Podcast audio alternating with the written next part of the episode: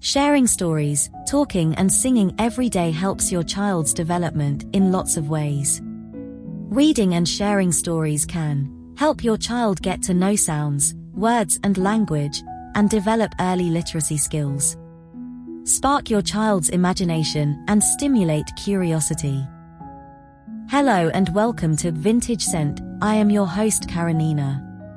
On this podcast, you will be listening to, obviously, you know by now, yes, folklore tales. If you enjoy our narrations, please then be so kind to support us by making a small donation. Thus, that will ensure future episodes. So, without any further intermission, let us enjoy another installment.